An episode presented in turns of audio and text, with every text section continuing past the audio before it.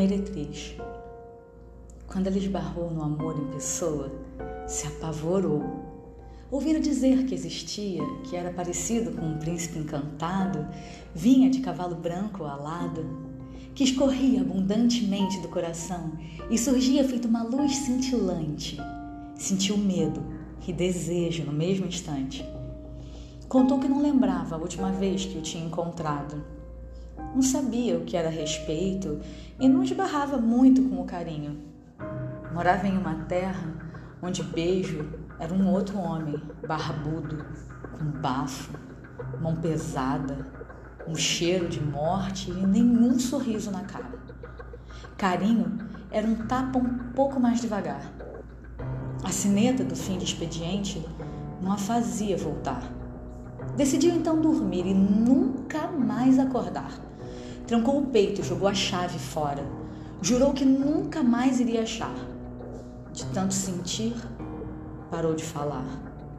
A mente calou, o corpo desligou. Embriagava a alma para suportar e por dentro não parava de chorar. Deixou de fugir e passou a vagar. Custou acreditar quando disseram que, mesmo sem ver, é possível olhar. Dizem que uma vez que se viu o mar, você passa a possuir mar. Uma vez que se viu o amor, você passa a possuir o amor. Uma vez que se viu a felicidade, você passa a possuir a felicidade. Mas o medo se sobrepunha, o receio de que aquilo só existisse naquele lugar, o medo de tanto ir e não ter para onde voltar.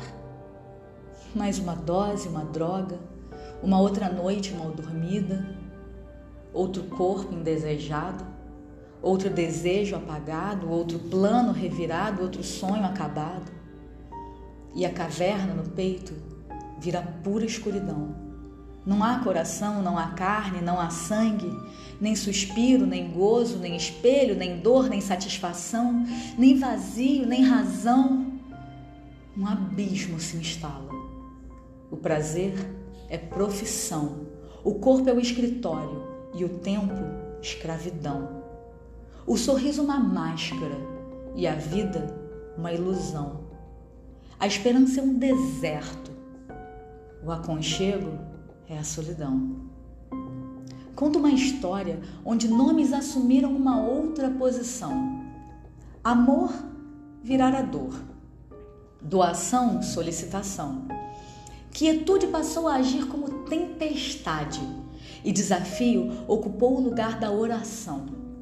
O medo era coragem e coragem passou a se chamar ambição.